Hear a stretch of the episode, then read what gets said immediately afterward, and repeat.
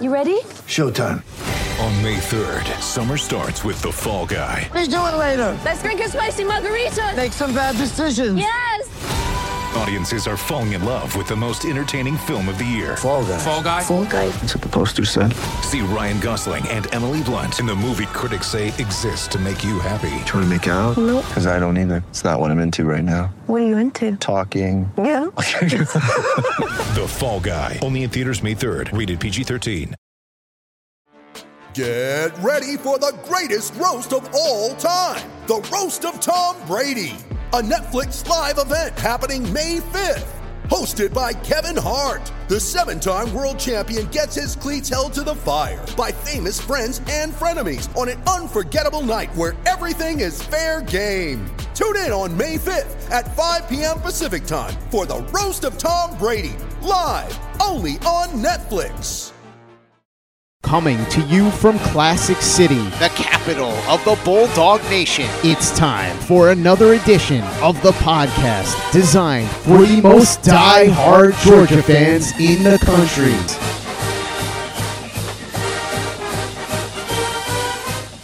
What's up, guys? Welcome back to another edition of the Glory UGA podcast brought to you by MyBookie. Go to mybookie.ag right this second, guys. If you haven't already this season, use the promo code UGA to get up to $200 in cash added to your account. All you have to do is make a deposit, and whatever you deposit, they're going to match it up to $200, and that goes directly into your account. You can withdraw that, do whatever you want with it as soon as you bet that initial deposit. So bet anything, anytime, anywhere with MyBookie. All right, guys.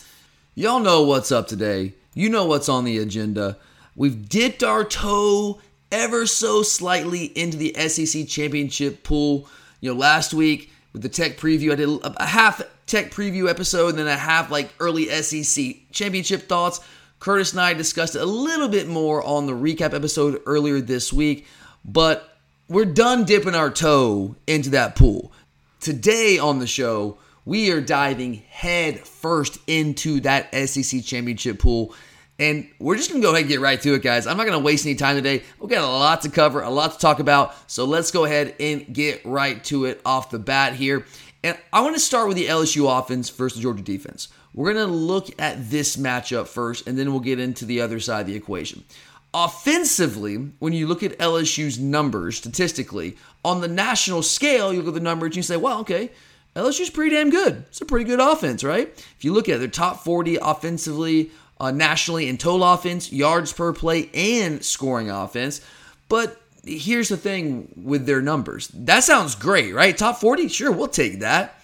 But they're just kind of middle of the pack in the SEC. This is not an elite SEC offense. This is a very, very average SEC offense. Now, relative to the rest of the country, that means it's a good offense because it's the Southeastern Conference. It's by far the best conference in college football. But in terms of SEC offenses, which are the offenses that we face week in and week out during the season, it's kind of ho hum. It's run of the mill. They're seventh in total offense, seventh in yards per play, and sixth in scoring offense inside the SEC. And honestly, guys, if there has ever been an indicator of how much the SEC dominates college football, it's that. I mean, you're a top 40 offense in all those major statistical categories on a national scale, but you're literally exactly middle of the pack in your own conference. But that's neither here nor there. We didn't come here today to extol the benefits of the SEC. We've got a game to preview, so let's get right back to it.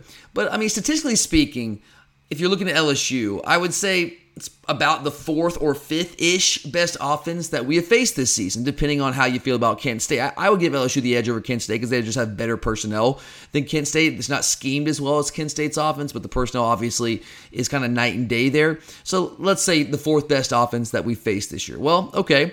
How did we fare against those other offenses? Offenses number one, two, and three that we faced this year. Well, against Oregon, one of the best offenses in the entire country, we gave up 313 yards, 4.6 yards per play, and only three points. Y'all remember that, right? It feels like it was yesterday, but it was what, three months ago? And that's when we announced to the college football world that, hey, this Georgia defense, it ain't going nowhere. We don't care how many people we lost. This defense is going to do its thing. And look, I know Oregon just lost Oregon State, but this Oregon offense has been lights out all year long. They went over 515 yards and seven yards per play five different times on the year. Literally, almost half the games they played. They went over 515 yards and seven yards per play. They went over 600 yards and eight yards per play twice, which is just insane. Those are insane numbers. They are a top four offense, top five offense in every major statistical category out there. And then you've got Tennessee. You guys know exactly what we did in Tennessee. Held this high flying Tennessee offense to 289 total yards, only 3.9 yards per play. Guys, they were leading the country in yards per game coming into that week. We held them to about half their yardage output on average coming into that game. 289 yards, only 13 points. Really, as far as I'm concerned, only six points. There's a garbage touchdown late, but whatever. I mean, guys, Tennessee had not, had not been held to less than 416 yards and 5.4 yards per play in any other game. They had also not been held to less than 34 points in any other game. And then you got Florida. I know you don't think of Florida's a good football team because they're not, but offensively, they've put up really good numbers for most of the year. We held them to 371 total yards, 5.2 yards per play, only 2.9 yards per rush. And let me remind you, when we came into that game coming off the bye week, Florida was leading the entire country in yards per rush, and we held them to 2.9 yards, less than half of what they were averaging coming into the game. So, what I'm getting at here by saying all these things, throwing all these numbers at you, what I'm getting at is that on the surface, if all of these offenses, Oregon, Florida, Tennessee, if they are st- statistically better than the LSU offense, and they are by a pretty wide margin, and we dominated each of those offenses in ways that they simply were not dominated by anyone else all season long, then why would we expect this LSU offense to just suddenly be able to have enough success against our defense to win this game? Kind of defies logic, doesn't it? Kind of does. I'm not saying it can't happen. I'm not saying it's out of the question that this LSU offense can come out there and put up a ton of points in our defense. It's college football, guys. Anything can happen. All I can operate off of when I'm making predictions, when I'm trying to preview a game, all I can do is look at the evidence that we have on hand, the data points that we have through 13 weeks this season, 12 games, right? And all I'm saying is that the evidence that we have to this point in the season suggests the idea that the LSU offense is going to have some sort of magical night against our defense. That just seems to be a highly unlikely outcome. But let's go ahead and let's take a closer look at this LSU offense anyway. They've kind of been hit or miss, guys. They've been hit or miss all year. Inconsistency really has been the rule for this Tiger offense. And it kind of makes sense when you're in a transition year, new coaching staff. You got some talented players, but there's going to be some bumps in the road in terms of learning the personnel, what they do well. There's going to be some bumps in the road in terms of learning the playbook and executing all those things. They just haven't had time in the system. They've got a lot of new guys coming in out of the, out of the transfer portal. Obviously, Jayden Daniels, of them coming over from Arizona State as their quarterback. But there's been a ton of inconsistency. For example, okay, you put up 633 yards and 7.9 yards per play versus New Mexico. Those are elite numbers against anybody. But then you turn around and you put up 270 yards and only 3.6 yards per play against Auburn on the Plains. Uh, go back and you say 500 yards and 6.6 yards against Ole Miss and then only 367 5.6 versus Bama, only 286 and 4.3 against Arkansas. One of the, if not the worst defenses in the entire SEC. I guess Vanderbilt might be the one, but Arkansas certainly is up there. Trust me, I know that. But the fact remains, even though they are inconsistent, they are guys. Like from game to game, they're very consistent. We know the A and M game last week was a very bad showing for them. And what the season has told us at this point, the evidence we've seen, is bad games are usually followed by good games for them. So hopefully it's not one of those games this week, but they're very inconsistent. But despite that, they are a very, very talented offense. Okay. You got to give them that. And the, the fact remains, they have shown they have the ability to put it together on any given Saturday. It doesn't happen every Saturday. You never know when it's going to happen, but it happens occasionally and they kind of have those offensive explosions. We just have to hope that this week is not one of those weeks. But when it happens, when they do have those weekends where they put it together offensively and have these offensive outbursts, it's because of the play of Jayden Daniels at quarterback. I mean, that's it, guys. That's what it comes down to. This LSU offense goes as Jayden Daniels goes. Let me give you some numbers here to back that up. Against Auburn, Daniels was 8 of 20 for 70 yards through the air, only had 59 yards on 16 carries.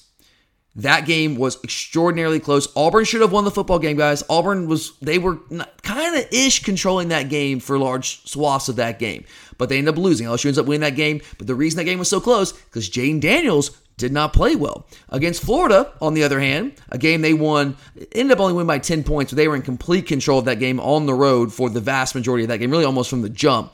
In that game against Florida, he was 23 of 32 for 349 yards, three touchdowns, no interceptions. Against Arkansas, right? A game that, God, Arkansas, I, Jesus Christ, if KJ, KJ Jefferson was playing that game, Arkansas would have won. He was not playing, had Malik Hornsby as a backup, and they benched him because he was so bad. They brought in a guy who's not even on scholarship because that's how bad their backup quarterback was. Neither here nor there. Not bitter, promise. But against Arkansas, a game they should have lost, he was only 8 of 15 for 86 yards, zero touchdowns, one pick, only had 10 yards rushing in that game on 19 carries, about half, literally like half a yard per rush in that game. And they won that game by three points. And then against Ole Miss, you got the flip side again 21 28, 248, two touchdowns, 23 carries, 121 yards on the ground, three touchdowns. This offense goes as Jayden Daniels goes. When he plays well, they play well, they win football games. They are, they are a formidable team when he plays well. When he does not play well, they can get run off the field. And I think the reason that is is because this offense is just built around him, guys. It's just built around Jayden Daniels and his skill set. Obviously, as the quarterback, we know he is their leading passer. Obviously, duh, we know that. But he's also their leading rusher, and not by an insignificant margin, by almost 400 yards, guys. He has on the season right now, this guy is 824 yards rushing, and the the closest running back has 477. Josh Williams only has 477 yards rushing. John Emery has 324. Noah Cain has 344. Jayden Daniels sitting there at 824 yards rushing, 11 touchdowns. In fact, he has as many touchdowns as the top two running backs combined. And he does it in different ways. They do run some design quarterback run stuff with him. They run some quarterback draws. They'll do some quarterback sweeps. They don't do a ton of power stuff, but they'll work it in there occasionally. But really, where Jayden Daniels kills you with his legs is on scrambles, man. That is where he kills you. Uh, roughly 65% of those 824 rushing yards have come off scrambles, guys. And it, it's they kind of design it that way to a degree. They give him a kind of a run pass option. They call pass. It's it's very clear that he has the green light to just take off. If he sees a lane, dude, just take off, abandon the play, abort the play, and just go. And he's also a tough guy. He's not the biggest guy in the world. He's tall and thin, but he takes some shots. I mean, against A&M, he took some shots and he came back and he's going to come into this game kind of banged up. He's going to play. I have no doubt about that. Is he going to be 100%? No, he's not. I mean, no one really is at this point, but he's definitely not going to be 100%. But he's going to play his game. He's going to do what he does. He's going to run because that is the name of the game for Jayden Daniels, and that's the name of the game for this LSU offense because they build everything around him. So just know that, guys. Jayden Daniels, it's a stretch to say he is the offense because they have some other really talented players but he is the centerpiece of this offense. It's built entirely around his skill set and what he does well. You know, earlier in the year, they were. I don't know if scuffling is fair, but kind of they were to a degree. They weren't playing at an extraordinarily high level offensively because they were trying to figure out who they wanted to be on offense. But once they figured out, okay, this guy is a major threat with his legs. So let's just go all in and build this offense around that. Once they did that and they figured out what they wanted to be and they kind of developed that identity, that's when they started to turn the corner. They gathered some momentum, and obviously the rest is history. Now they're sitting here playing for an SEC title. And it all starts with Jayden Daniels. And we're going to get into the schematics of this LSU offense, kind of what they do with Jayden Daniels here in just a second. But first, let me just quickly remind you guys about MyBookie. As I told you at the outset of the show, it's real simple, guys. All you have to do is go to mybookie.ag, use the promo code UGA, and when whatever you deposit up to $200, they are going to match it. And when they match it, it's not just like you're getting a free bet. A lot of companies do that. We'll give you a free bet, right? They're giving you actual cash that goes into your account. There's no strings attached. Really, all you have to do is just bet whatever you deposit. If you bet 50 bucks, you bet 50 bucks. If you bet if you deposit 100 bucks, once you bet 100 bucks, that money they matched will be released for you to withdraw from your account to do whatever you want to do with it. I've really never seen a deal like that from a sports book before, guys. It doesn't surprise me. MyBookie is one out there. They're innovative. They do a lot of cool things for their customers. They take care of you in a way that I've never seen another sports book do. So if you're looking to get on the action, there's still a lot of football left. Got championship week this weekend. If you're feeling good about our game, put some money on it, right? Got bowl season coming up. NFL still in high gear. College basketball is just starting plenty of stuff left to bet on and enjoy for the rest of the year. So jump in now, guys. MyBookie.ag, promo code UGA, and bet anything, anytime, anywhere with MyBookie. Mother's Day is around the corner. Find the perfect gift for the mom in your life with a stunning piece of jewelry from Blue Nile. From timeless pearls to dazzling gemstones, Blue Nile has something she'll adore. Need it fast? Most items can ship overnight. Plus, enjoy guaranteed free shipping and returns. Don't miss our special Mother's Day deals. Save big on the season's most beautiful trends. For a limited time, get up to 50% off by going to Bluenile.com. That's Bluenile.com. When you need mealtime inspiration, it's worth shopping Kroger, where you'll find over 30,000 mouthwatering choices that excite your inner foodie. And no matter what tasty choice you make, you'll enjoy our everyday low prices, plus extra ways to save, like digital coupons worth over $600 each week. You can also save up to $1 off per gallon at the pump with fuel points. More savings and more inspiring flavors make shopping Kroger worth it every time. Kroger, fresh for everyone. Fuel restrictions apply. You're a podcast listener, and this is a podcast ad. Reach great listeners like yourself with podcast advertising from Libsyn Ads. Choose from hundreds of top podcasts offering host endorsements, or run a reproduced ad like this one across thousands of shows to reach your target audience with Libsyn Ads. Go to libsynads.com now. That's L I B S Y N ads.com. All right, let's get right back to it, guys. So, Jayden Daniels, yes, he's the guy for them offensively. But let's get into what they kind of do schematically. And really, what they're trying to do from a schematic standpoint, and this is not really like a news flash. Almost every offense, to some degree, tries to do this, but they really put an added emphasis on putting the defense in conflict. And they do it in different ways. And when I say put the defense in conflict, what I mean by that, I've talked about this with some of our scheme team episodes you're trying to make the defense wrong. You're putting a defense in a situation where they have to make a choice in what they're going to defend. And whatever they choose to defend, whatever choice they make, they're wrong. You have an answer to it. You have a counter to it, right? And the classic example would be play actions, right? So if you run the football down their throat, but you also have a guy that can stretch the field vertically, like AD Mitchell, if he comes back, or George Pickens back in the day, or AJ Green back in the day.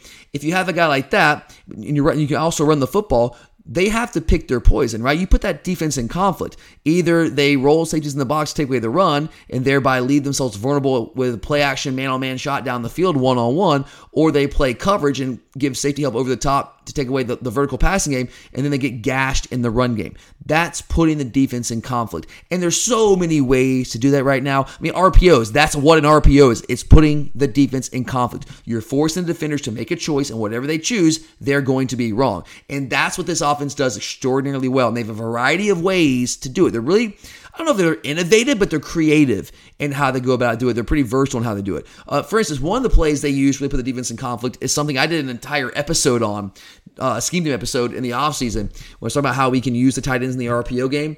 Um, so those of you remember me talking about toothpick and floss, th- they use that heavily. And what that is, so toothpick is when you have an H back. In their case, it's going to be Mason Taylor, who's their tight end. Our case is Brock Bowers, could be Darnell Washington. Sometimes it's Ladd McConkey, but it's usually our tight ends. And they come across a formation when it makes it, it kind of looks like split zone. Okay, right? And the running back is running across the formation and you're reading the backside defensive end. If that end crashes on the running back, you pull the ball and you just throw the ball to the tight end who is trying to show that he's running a split zone, but he's really not. He's kind of running a, a flat route essentially.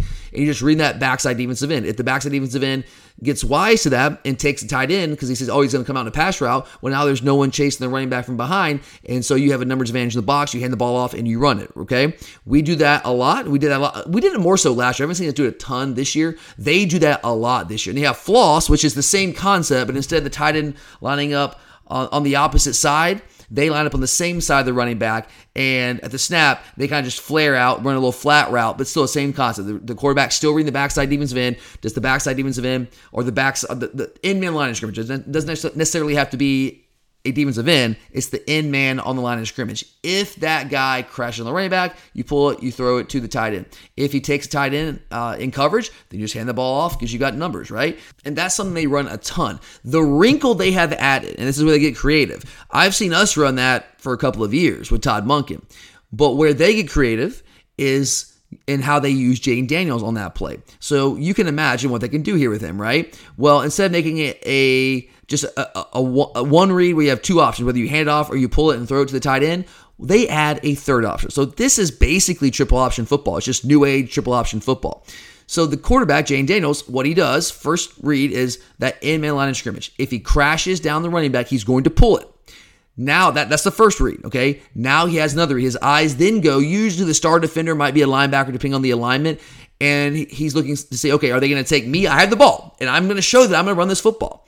Do they come towards me? If they do, I just throw the ball to my tight end. If they cover the tight end and it creates a lane for me, I'm just going to run the football. And they run this play, guys. It's, a, really a simple play, but it's so effective for them. They run it over and over and over again. So watch this, guys. It's one of their base plays, but again, it's all about putting the defense in conflict.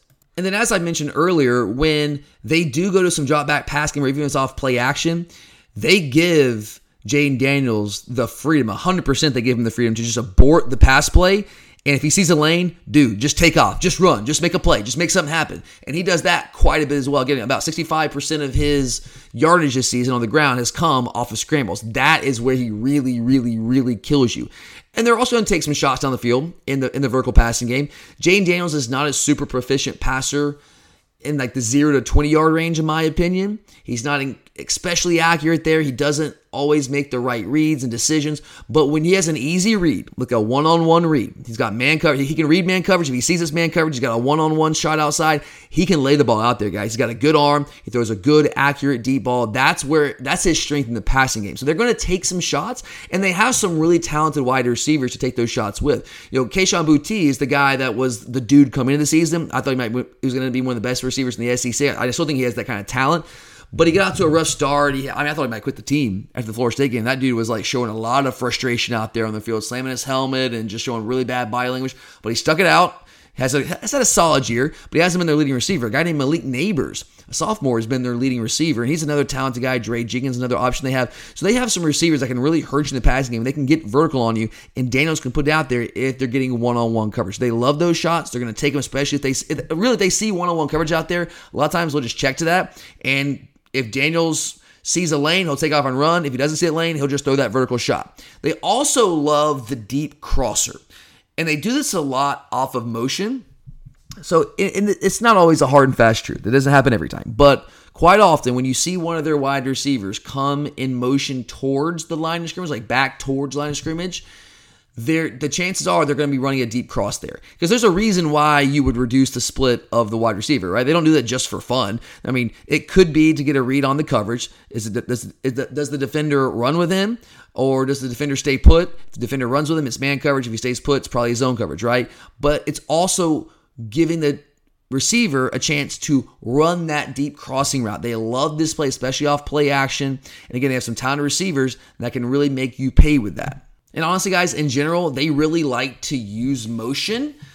And they, the reason, in my opinion, the reason they do that is to try to get the defender's eyes in the wrong place. Because again, they're already putting the defense in a lot of conflict with how they structure their offense. And throwing in that motion, the defense is already thinking a lot, right? And throwing that motion in there might make the, the defense hesitate ever so slightly, just for another split second. And that split second, you have talented players like Jayden Daniels back there, can be the difference between a three, four yard gain and then him breaking loose for 30, 40 yards. So they really try to get your eyes in the wrong spot, get you thinking, and they're really, really effective at that. So, and, and we've had some issues that not really as much this year. Uh, past In the past, we have you go back to like the 2020 Florida game. We all know what they were doing with the wheel routes, so they ran back to the backfield because their eyes are in the wrong place. Kirby's done a much better job of addressing that and coaching that up. So hopefully that won't be as much of an issue for us. But we still have, I hate to call them young now because they played an entire year, but we still have some young-ish inside linebackers. That's something that does concern me to a degree there. Now, one area where LSU has not been good, like not even average, it's been flat out terrible this season, is in pass protection. They were dead last coming to last week in the SEC in sacks allowed. Now they're 13. They've given up 41 sacks. Then Kentucky gave up an extra sack, so they've given up 42 sacks this year. They were tied with Kentucky coming coming into rivalry week. But still, regardless, 41 sacks, 42 sacks, 13, 40, it doesn't matter. They are terrible protecting the passer. There's a couple reasons why. Number one, they have two freshman offensive tackles. And those guys, uh, like our linebackers, they've played an entire season out there. So are they really freshmen anymore? I mean, technically, yes but they play a lot of football. They've grown and they've developed. And they've gotten better as the season has gone on. But the fact remains, they are still freshman offensive tackles. They are vulnerable to getting beat there on the edges. And I also think this is where Jayden Daniels' mobility sometimes hurts them a little bit. Like, it's hard to say that mobility is a detriment, but when it comes to sacks, sometimes it is. I think he trusts his legs too much. And I think he sometimes just stays a beat too long in the pocket, trying to let some of those plays, those vertical shots develop, thinking, oh, you know what? I got these great legs. I can escape it anytime, anytime I want. And most of the time that's true. Sometimes it's not. So I do think sometimes like he's his own worst enemy with those legs and just stays in the pocket just a snap too long. And that gets him. And that gets him on the ground. I fully expect us to do a lot of twisting, a lot of stunting to make those tackles think and to make them communicate. Because you guys know, look, we don't have great natural pass rushers. The best natural pass rusher we have is Jalen Carter, and that dude's an interior defensive tackle. Like we do not have those natural dominant edge rushers. We don't have a Harold Perkins, as we'll get to in a minute, or hell, even a BJ Ojulari. We don't have those guys. We just don't. So how do we generate pressure? Well, we blitz. If we want to do with our front four, we twist, we stunt, and we try to get creative there, and we try to get one-on-one matchups. What I would like to see us do, and I think we probably will try to do some of this, is get Jalen Carter with some of these twists and stunts, get him matched up on those freshman tackles because that's a matchup we're going to win. I don't know if I'm going to say 100% of the time, but let's go 99% of the time. We're going to win that. So even though we don't have dominant pass rushers, I think there are ways that we can create opportunities to pressure Jayden Daniels by how we twist, how we stunt, how we force their offensive tackles to communicate because they're young and they're still learning, they're still developing, they've gotten better, but there's still a long way for those guys to go. So that's just a little something to be watching when this game kicks off on Saturday. But let's keep this thing rolling, guys. Let's talk about how we defend them. That's the next question, right? How do we defend these guys? Now they've kind of gone over what they like to do. How does the Georgia defense go about taking away what LSU likes to do? Well, that's what it's all about, guys, right? You hear me say this every single week on these preview episodes. You got to make your opponent play left handed. Well, what does that look like for LSU? It's pretty simple, guys. I mean, if you listen to what I've talked about, I mean, you guys know you got to take away Jayden Daniels' legs. Like, you have to take that away from them. Again, his scramble ability has accounted for roughly 65% of his rushing yards this year. So when I say when I say take away his his legs, more than anything, take away his ability to hurt you with his scrambling ability. Now, of course, that's easier said than done, but that has to be the focus. That has got to be the focus. So if that's the focus, then the next question becomes okay, cool. Now we've identified what we want to do. Well, how in the hell do we do it? Right? That's the next question. And to answer that, let's start here. And let's look at his passing rates. Now, these are PFF numbers, all right, Pro Football Focus. Um, take it with a grain of salt. There's some things I think that they do a pretty good job with. And there are some numbers that they provide that I think are relevant. Sometimes, though, when it comes, especially when it comes to grading, it, it's tough, man, because it's very subjective. What are they using as a criteria upon which they grade all these players? That kind of stuff is like, okay, it's good to see. Like, it's, it's something to look at and to consider, but are we going to take this hard and fast truth? I don't know. Sometimes I just like to watch things with my own two eyes. But according to PFF, Jayden Daniels' clean pocket passing grade is 85. His blitz pass grade is 81.3. So when he's got a clean pocket, no pressure in his face, he grades out as an 80, as at an 85. When he's blitzed, he's grading out at an 81.3. Guys, that's a negligible difference in my opinion. Yeah, he's a little bit better with a clean pocket, but isn't everybody, right? But I mean, 85, 81.3, we're talking about a negligible difference. So if that's the case, if the grade is so close in both scenarios, whether it's a clean pocket or he's getting blitzed, why on earth would you blitz him? When that provides him the opportunity to get loose and gut you with his legs. When you blitz him like that, guys, you are giving the opportunity to rush up field because you're creating those natural rush lanes. And there's, especially if you are using a spy, well, if you're blitzing, which to me means you're bringing more than four guys, you probably don't have a spy, right? If you're bringing more than four defenders, you don't have a spy there because you can't take another guy to pass coverage because then you're going to get killed in the pass cover in the pass game. You might not have a guy actually covering anyone out there. So you have to be very, very careful. Why blitz him? Why would you blitz him? It's the purpose of a blitz, right? Is either A, to sack him, create negative plays, or B, to just generally disrupt the passing game. But if you look at those grades, when you blitz him, are you really disrupting their pass game all that much? Negligibly, right? Like you're really not. So why would you do it when there doesn't seem to be that much of a benefit in terms of disrupting their passing their passing game? And Instead, what you're doing is providing the opportunity to do what he does best, in which is gut you with his legs on those scrambles. So no, I would not blitz very much at all in this game. I'm not saying you can't do it ever, because again, like I say a lot, you can't do one thing exclusively because then you get predictable. You gotta mix it up here and there. But I would be very, very careful with how much I blitz and what type of blitzes that I bring and what situations I use them in. What I would advocate more strongly is us coming out using heavy simulated pressure, which we do a lot of. We've done a lot of that for years now. Kirby and our defensive staff have been have been pioneers with simulated pressure. Because with simulated pressure, guys, it's, it's really it's not so much necessarily about confusing the quarterback, although it can do that depending on who the quarterback is. But it's really, as far as I'm concerned, it's more about confusing the offensive line because they don't know who's coming. You have all these guys standing up there and they're trying to identify the mic. Well, first off, who's the mic? Where do you start your count? And who's coming, who's not, who you think you're going to be taking pre snap could very easily and probably will change post snap. And those guys are also twisting and stunning on top of that. It makes it very difficult for the offensive line to identify who they're supposed to block. And what that does is it creates free runners, or sometimes it can even just create advantageous one on one opportunities. And you can do that with a four man rush and still spy Jayden Daniels behind it. Use a mirror, which is what we use in our, in our terminology. You can mirror Jayden Daniels behind all that, which I think what you have to do in this game. Honestly, guys, from a coverage standpoint, I hate man coverage against a quarterback like Jayden Daniels if you aren't spying him it's almost like you can't even run it at all because the way that he can hurt you with his legs, right? Because especially if you don't have a spy on him and you're running man coverage, that's that's defensive malpractice. You cannot do that because if you don't have a spy on him and you run man coverage, what's happening is the defenders on the second and third level are turning their back to the quarterback and they're running with receivers, right? They're trying to cover those guys. When Jayden Daniels sees that, instantaneously he takes off. He, he, it's it's almost like instinctive. He doesn't even think about it. He just darts up field. And then he's on the loose. And when that dude's on the loose, man, he's trouble. He's a problem. And we cannot allow it to happen. So again, we have to switch things up. We're going to run some man coverage. That's kind of what we do. But you got to be very careful that when you have man coverage out there, you need to have someone accounting for the quarterback in, in the run game. You have to have a mirror. You have to have a spy out there because otherwise, he, I promise you, he will just take off. But here's the problem with this, guys. Like, watching them schematically, I don't like man coverage against them because uh, as for the reason I just laid out.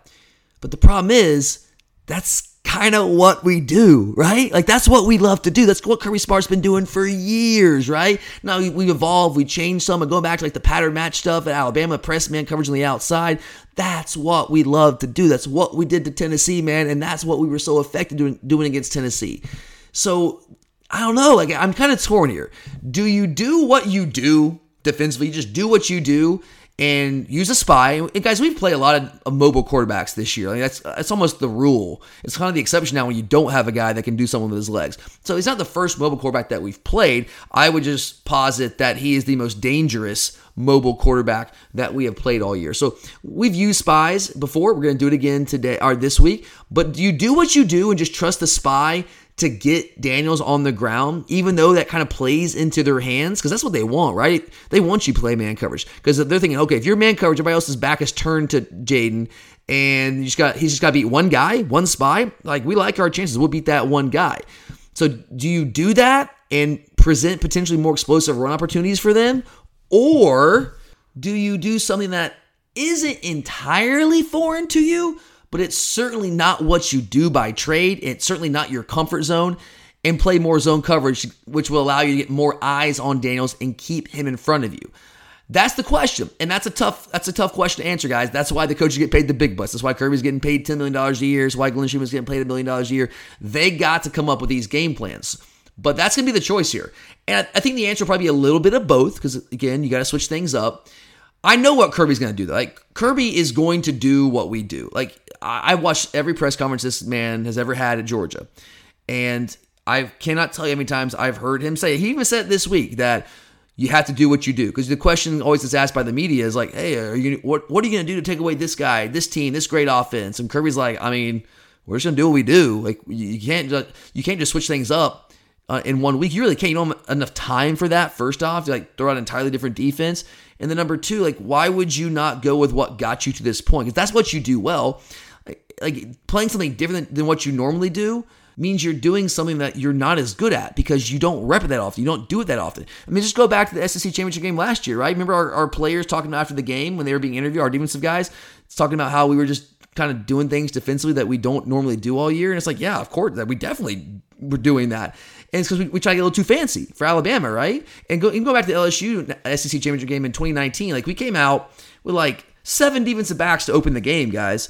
And we don't really ever do that because we were trying to match what LSU did. We got a little too fancy there. Now we defended them okay in that game, but I think Kirby's kind of learned from that. And it's going to be like, all right, you know what? We're going to do what we do. They know what we're going to do, and we're just going to trust our players to be better than you. I'm not saying that we're not going to switch some things up here and there. There's there's some tweaking that you can do. There's some adjustments that you can make, but you don't want to play a, do a all out wholesale change in one week. You just generally do not see that, and I don't think that's the wisest path to take in this game. So I'm, again, I'm torn here. I hate man coverage against him because I've seen him just kill teams with it this year, but it's also what we do. And you know, if you have to ask me, do you do what you do and just try to do it very well and maybe put a spy out there? I think that's what Kirby's going to do, and I think I'm okay with it. Even though it kind of scares me a little bit, I gotta be honest, it does scare me a little bit. I think I'd rather us do what we do by trade and what we're good at, what we rep all the time, what we've had a lot of success with all year long, rather than kind of a rather than you know throw some wholesale change out there and play a ton of zone coverage, which is not really what we do. Like we've actually played a little bit more zone coverage this year than we have in years past, but it's still not what we do at our core defensively. So that's the question we're to have to answer. And that's certainly something you guys to be watching as this game kicks off at four o'clock on Saturday afternoon. So that's the LSU offense, guys. And before I jump into the LSU defense and its matchup with our Georgia offense, let me quickly just tell you guys about our friends at Alumni Hall. It was really awesome to hear from so many of you over the past week with Black Friday, Cyber Monday, talking about how great Alumni Hall was and thanking us for turning you guys on to them. Because, I mean, you guys found out exactly what I've been saying for a couple years now. There is no better selection of George gear anywhere on planet Earth. It doesn't exist, especially the vintage stuff, which you guys know you've heard me say I'm really into. And so I'm really excited that a lot of you were able to kind of discover that for the first time. Some of you going back for the third, fourth, fifth, sixth, seventh time, and just finding some great holiday gifts for friends, for family. I don't know, maybe find a little something for yourself. But even if you missed out on all the great savings with Black Friday and Cyber Monday, guys, there's gonna be more savings as we get closer to Christmas. Just keep watching, guys. They do flash sales all the time. You know, I'll tell you about it. But Alumni Hall has the best selection. They have the best gear, the best accessories, anything you want for anyone in your life. Alumni Hall is going to have you covered. So make sure to stop in today inside the Epps Bridge Shopping Center in Athens or online at alumnihall.com because Alumni Hall is where the Bulldogs shop.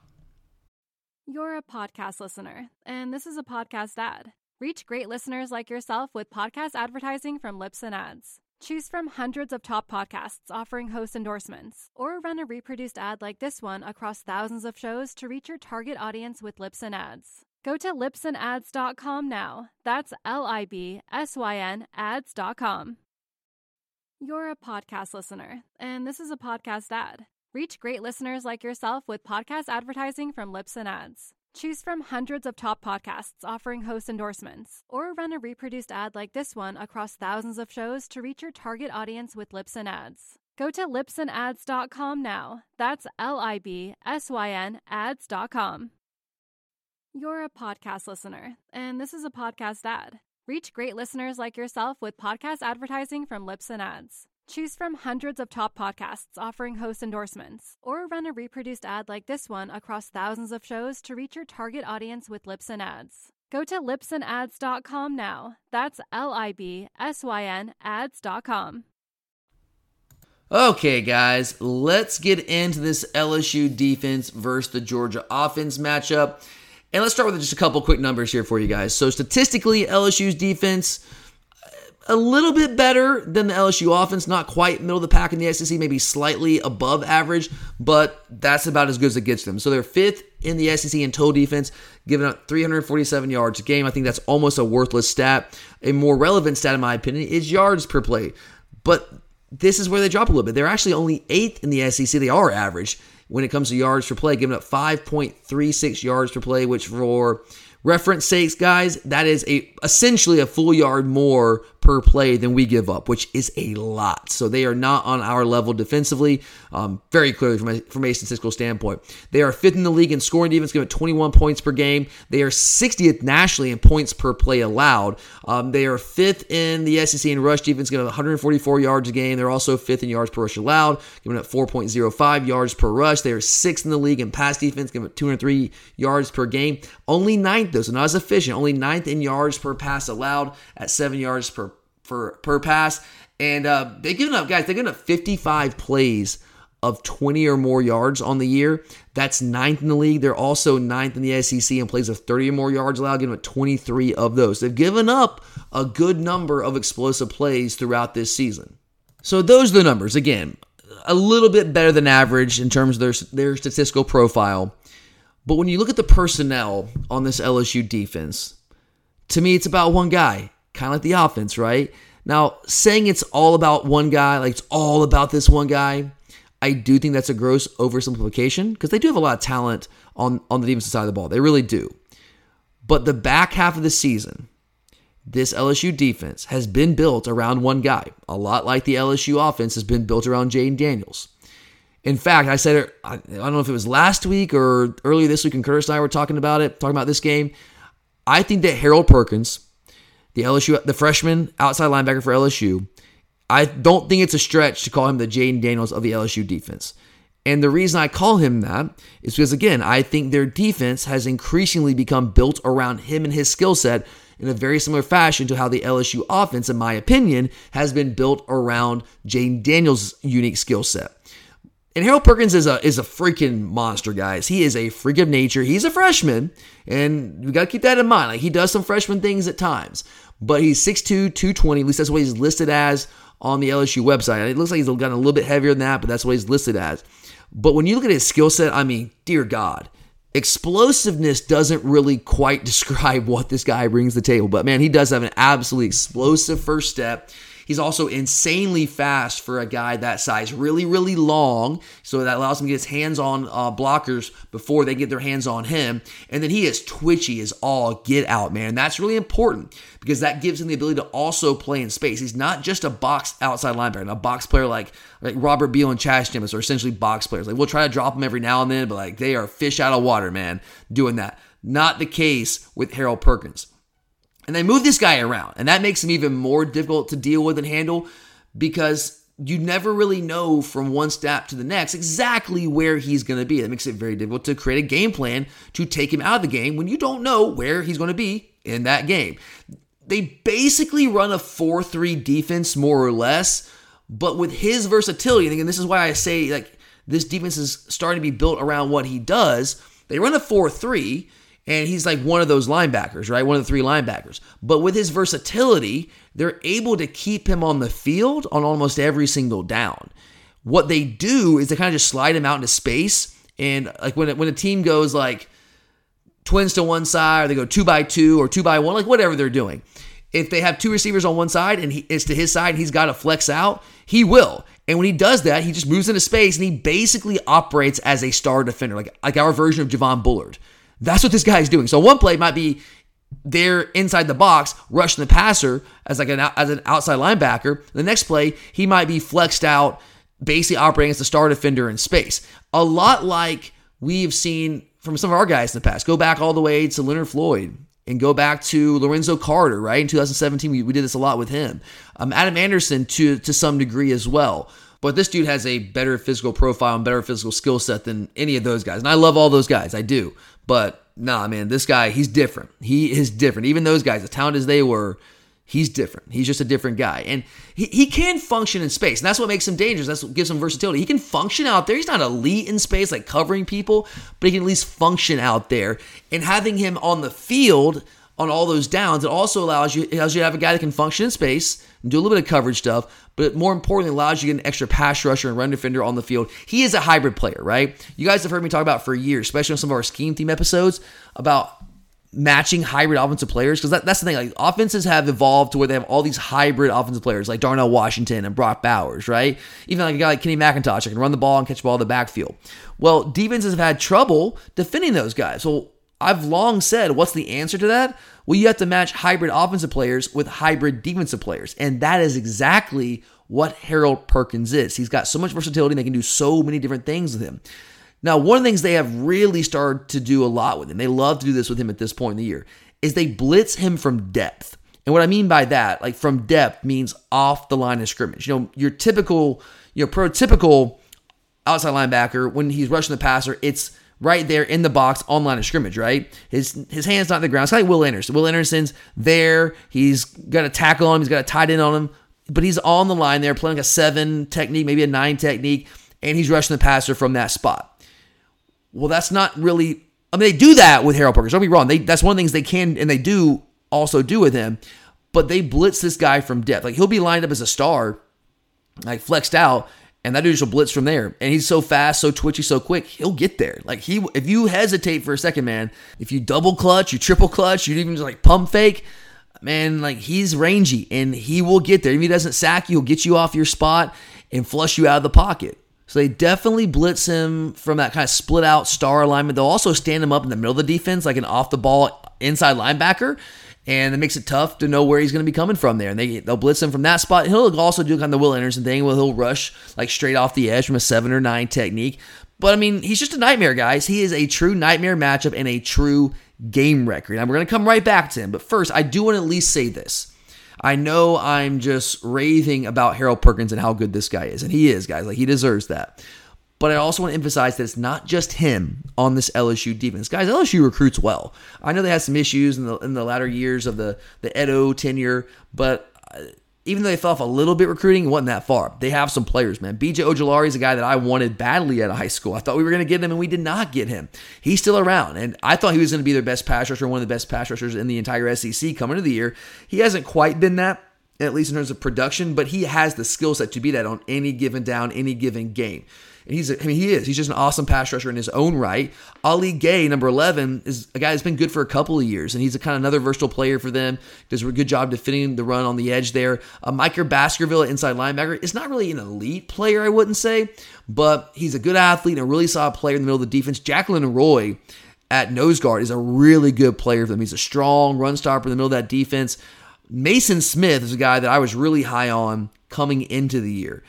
He tore his ACL against Florida State. He's not in there. So if he was in there, it'd be a totally different story. That guy, former top 10 recruit nationally, and I thought we might we might get him at one point, ends up going to LSU, and he's a game changer himself. He's not playing. So I, I, I don't want anyone to get hurt, but it also kind of helps us a little bit. He's not playing in this game. But they have other guys like so Ojulari, Gaye, Baskerville, Roy, and that front seven. They have it's not just Harold Perkins. He's the star, and things are built around what he can do, but there are other really talented players as well. But the reality is, going back to Perkins, he has developed into that dude. So when you're Todd Monken and you are our our offensive staff, and you start game planning for this LSU defense, you really have to zero in on him. Like he's the guy that you guys say, okay, what are we going to do with him? How are we going to account for him? I'm not saying to build your entire game plan around him. I don't know if he is because again, he's a freshman, guys. Like he He's really talented and he can absolutely take over a game. Like the Arkansas game, I think he basically single handedly won that game. I mean, he had four sacks. He's got six and a half sacks on the year. He had four sacks in that one game, guys. And he just took over that game, forced a couple of fumbles, and that's why they won the game. It was him. They were going to lose to Arkansas, and I needed them to lose to Arkansas, but they didn't. And he he won that game for them, so he can take over a game for sure. But he's also a freshman. He's not quite there from a physicality standpoint, so I don't know if he's like um an Aidan Hutchinson from last year. I don't know if he's a guy like that. I don't know if he's a a Jalen Carter type athlete where you like completely have to fix your game plan about around what this guy does. But at the very least, you have to count for him because he is the best, most talented player on this defense right now. So saying that, as the coordinator, create a game plan. What do you do? How do you attack this LSU defense? Well, number one, on the most basic level, you have to know where Harold Perkins, number 40, is on every single snap. There can be no snap in this game where we're not like, where's 40? We got to find 40. Get your eyes on 40. We have to know where he is. It all starts from there, right? Now, here's the other thing about Perkins. And I, I talked about this a little bit on the recap episode when Curtis and I were kind of getting this game a little bit, giving Curtis a chance to give his thoughts on it. But what Harold Perkins really excels at is two things right now as a freshman. He is a very, very dynamic pass rusher, and he is one hell of a chaser. He will chase a play down from the backside like nobody's business because that dude can fly. He can move, man. And that's what he's good at. Problem for him is he's still a freshman. He's not really strong right now. Um, he's got good size, but he's not strong. He's not thick right now. He's going to put on some weight and put on some muscle. He reminds me a lot. He's, he's a slightly thicker version of what Adam Anderson was when he was early in his career. All right. So what I'm saying is he does not handle physicality when it comes right at him, especially when I'm talking about physical run game. When you run the ball at him, he does not handle a physical run game in his face well at all. He's just not built to do that. Again, he's a pass rusher and a chaser. His skill set is speed and athleticism. It's not power. That's not what this guy does well right now. I don't know if it'll ever be what he does well, but he doesn't do it as well right now at all. In fact, this is exactly what A&M did to them. You've got to run the freaking football right at this dude. Run it in his face. De'Von Achane for A&M rushed for 215 yards last week against LSU. They put up 38 points. Guys, Texas A&M had not scored 30 plus points against an SEC opponent since mid-October of 2021. They did it against LSU because they ran their freaking football all night long and the vast majority of that time they're running it right at Harold Perkins because the dude can't stop it. He doesn't know how to take on blockers consistently well. He gets washed way too easily because he's not strong enough to do much. He can't shed blockers well. If you get your hands on him, you get in front of him, you are going to take him out of the play.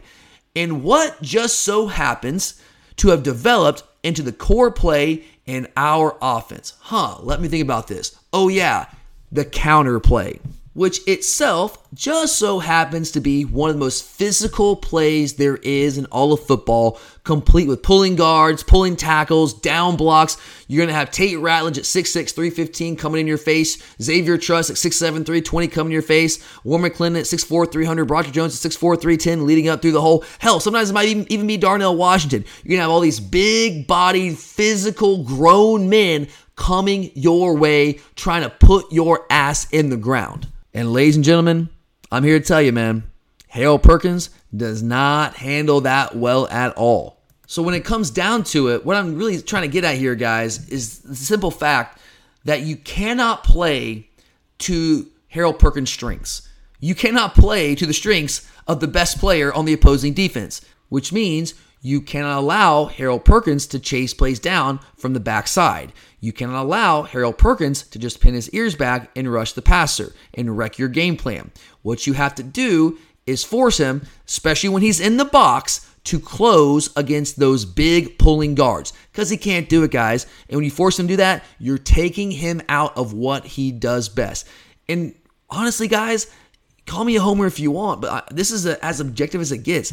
I think our offense is the perfect offense to attack them, to beat this LSU defense, and to take away Harold Perkins. Because really, guys, what we are, our offense, philosophically, at least the last half of the season, is just a more souped up and modernized version of the Texas A&M offense. Like philosophically, we want to do the same things. We, we want to run the football and hit play action shots over the top. Right? We're a play action football team.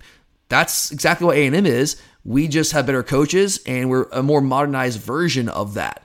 And we've been leaning more and more into that identity with each passing week. I mean, guys, the last two weeks, we've thrown the ball under 20 times a game. Hell, before that, guys, we were throwing the ball on average more than 30 times a game. This is who and what we are becoming. And it just so happens to be, in my opinion, the best type of offense to attack this LSU defense with what they want to do, and especially when you factor in who their best player is. I mean, this might be the game where we pull back out that 13 personnel, which we did against Michigan last year. Pull that back out, guys, because we are going to be able to run the football on them. If Harold Perkins is on the field, you make him a liability. And you make him a liability by running the football. So, I mean, I know we haven't done that very much at all, like maybe a handful of snaps all year in 13 personnel when it wasn't on the goal line, but this might be a game to do a little bit of that. I'm just saying, just putting that out there. And then with Harold Perkins, when they do play him in space as a star, if he's not kind of like uh, in the box there, here's what you can do in the pass game, in my opinion. When he blitzes, what they do is they roll coverage to his side to replace him. So what do you do when they do that? You just throw backside. It's simple. So when he's staying out there, or when he's out there and he blitzes, they have to account for that. So they roll coverage his side. And that means they're rolling coverage away from the backside. So you just throw backside. It's real simple. And then when he does stay in coverage, you feast and you throw it right at him. I told you earlier, he's a versatile player, and he absolutely is. And he can function in space but he is not ready to sit out there and cover for a living. He can't cover Ladd McConkey or Brock Bowers or anyone that we put out there in the slot. He cannot cover them one on one. He really can't even cover them in zone coverage because he's still a freshman and he's not really super comfortable out there. He doesn't exactly know what he's doing at all times. He's just a great athlete, so he kind of compensates for not always knowing what to do when he's out there playing in space like that. So when he blitzes, throw backside, throw away from him because they're rotating to where he was. And when he stays out there in coverage, he'll do it from time to time. They don't do it a ton, but when, they do it, very simply throw it at him because that guy's going to be open. Like nine times out of 10, maybe 10 times out of 10, whoever he's covering is going to be open. So just putting that out there. Now, I mentioned this, I think back last week when I gave you my, my earliest thoughts on this game. One other guy I want to mention here that we can pick on and his playing time's gone down a little bit as the season's gone on because people were picking on him, is their safety, Major Burns. Now, this is a guy that you probably remember. You know, we recruited him and we landed him. He was here on our roster. He decided he got homesick and wanted to transfer out. He goes to LSU. And he's a he's a good box safety, but he's got some a lot, not some, a lot of stiffness in his lower half. And he's a guy that, that wants to put a hit on somebody, and he gets very aggressive against the run when he sees run action. So number one, he gets his eyes in the backfield too much, and you can burn him there. And then number two, even if he's trying to cover you and he sees you, he's stiff. I mean, you can make this guy miss in space, and you can you can create separation against him. So he's a guy. If he's on the field, I really think that we're going to have some success if Todd Monken sees him out there trying to uh, scheme some ways to get some matchups one on one against him, because that's a matchup that we're going to win the vast majority of the time. So you just got to watch for that as well. But at the end of the end of the day, to wrap up this LSU de- defense talk, I'm very curious to see how they come out playing us in this game. Are they going to defend us the same way that we've been defended the last two weeks by Kentucky and Georgia Tech, with those two teams keeping that too high safety shell all game long and, and really just challenging us to run the football consistently enough to win the football game? I think that's the way to play us, guys. Honestly, I mean, I know you don't want to put this out there, but I mean, it's all on tape if I'm a defense coordinator, I'm trying to game plan for Georgia. I think that's what I do because it doesn't allow us to play our game, right? Because what do we want to do? We're a play action football team, right? We want to run the football, and running the football is a means to an end. Like if, if it allows us, if we can win just by running the ball down your throat, we'll do it. But we love those kill shots. Run the football, and Tom likes to throw the ball. Run the football allows us to try to force the defense to get safeties in the box, creates one-on-one opportunities on, the outside. We take those play action vertical shots and we hit them. We hit the kill shots, and now you're playing from behind, right? Because that's what we've done. We've made a living off of jumping. The last couple years, we made a living doing this: jump out on teams early, and then play boa constrictor ball where we just squeeze the life out of you in the second half and just take you out of what you want to do because you have to play from behind from the jump. I mean, how many times have you seen this guy get these big leads and the second half kind of sit on it and just squeeze the life out of our opponents? That's what we do. Like that's our MO, man. Like that's that's our game. I mean, our offense, as I said, it's built to generate one on one play action shots against man coverage with the run game. And if you don't give us that, if you play the two eye safety shell we've seen from Tech and we saw from Kentucky, well, we we know this, guys. We don't have a super proficient drop back pass game against those looks. We don't. Our pass game is effective and dangerous when we have one on one opportunities outside. And if teams aren't giving us that, I mean, you saw we threw the ball less than 20 times last two weeks. Stetson was 55% completion percentage against Tech. I mean, that it's not great, right? Not great. So when teams do that, it has the effect of reducing margins and kind of gives that opponent more of a chance.